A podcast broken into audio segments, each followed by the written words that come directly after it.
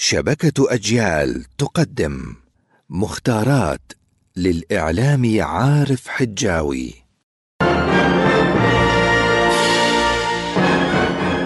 لا بد لنا من العلم ولا بد لهذا العلم من أن يأتينا محمولا على ظهر اللغة العربية.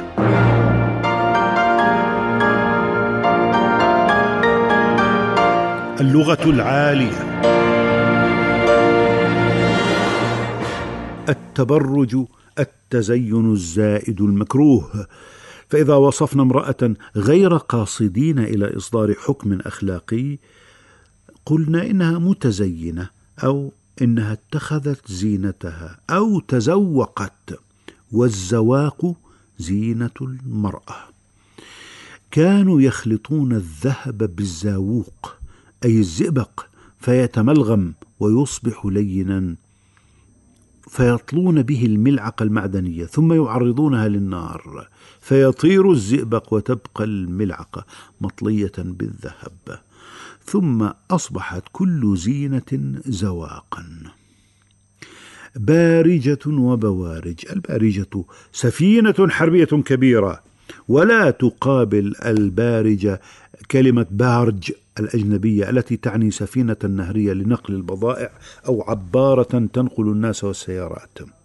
فالكلمة العربية بارجة مذكورة في المعاجم القديمة وينقلها صاحب التاج عن الأصمعي ثم يصفها بأنها سفينة تتخذ للقتال.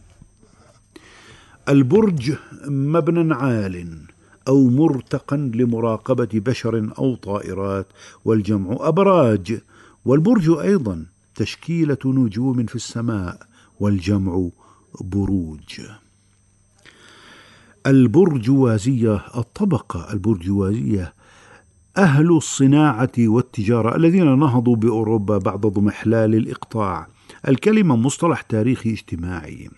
ووصم من يظهر عليه الثراء في زماننا بالبرجوازي واشتقاق البرجزة والتبرجز ينبئان عن ضحالة والإعلام الرصين يجتنب ذلك.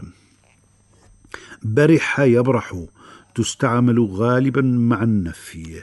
مثال ما برح يذكرنا بأمجاده المزعومة. وفي الحاضر لن نبرح المكان إلا مصطحبين زميلنا المحتجز. ضرب مبرح أي ضرب شديد. برد يبرد حتى المعدن بحديدة خشنة هي المبرد. البراده حتاتة المعدن. البراد الثلاجة. واطلقوا على إبريق الشاي حتى قبل بدعة الشاي المثلوج برادا. البردعة للحمار كالسرج للفرس ووردت برذعة بالذال.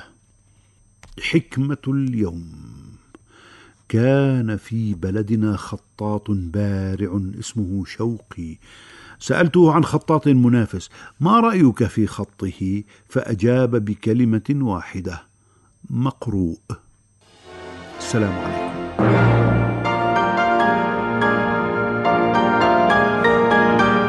اللغة العالية عارف حجاوي ومهند قعدان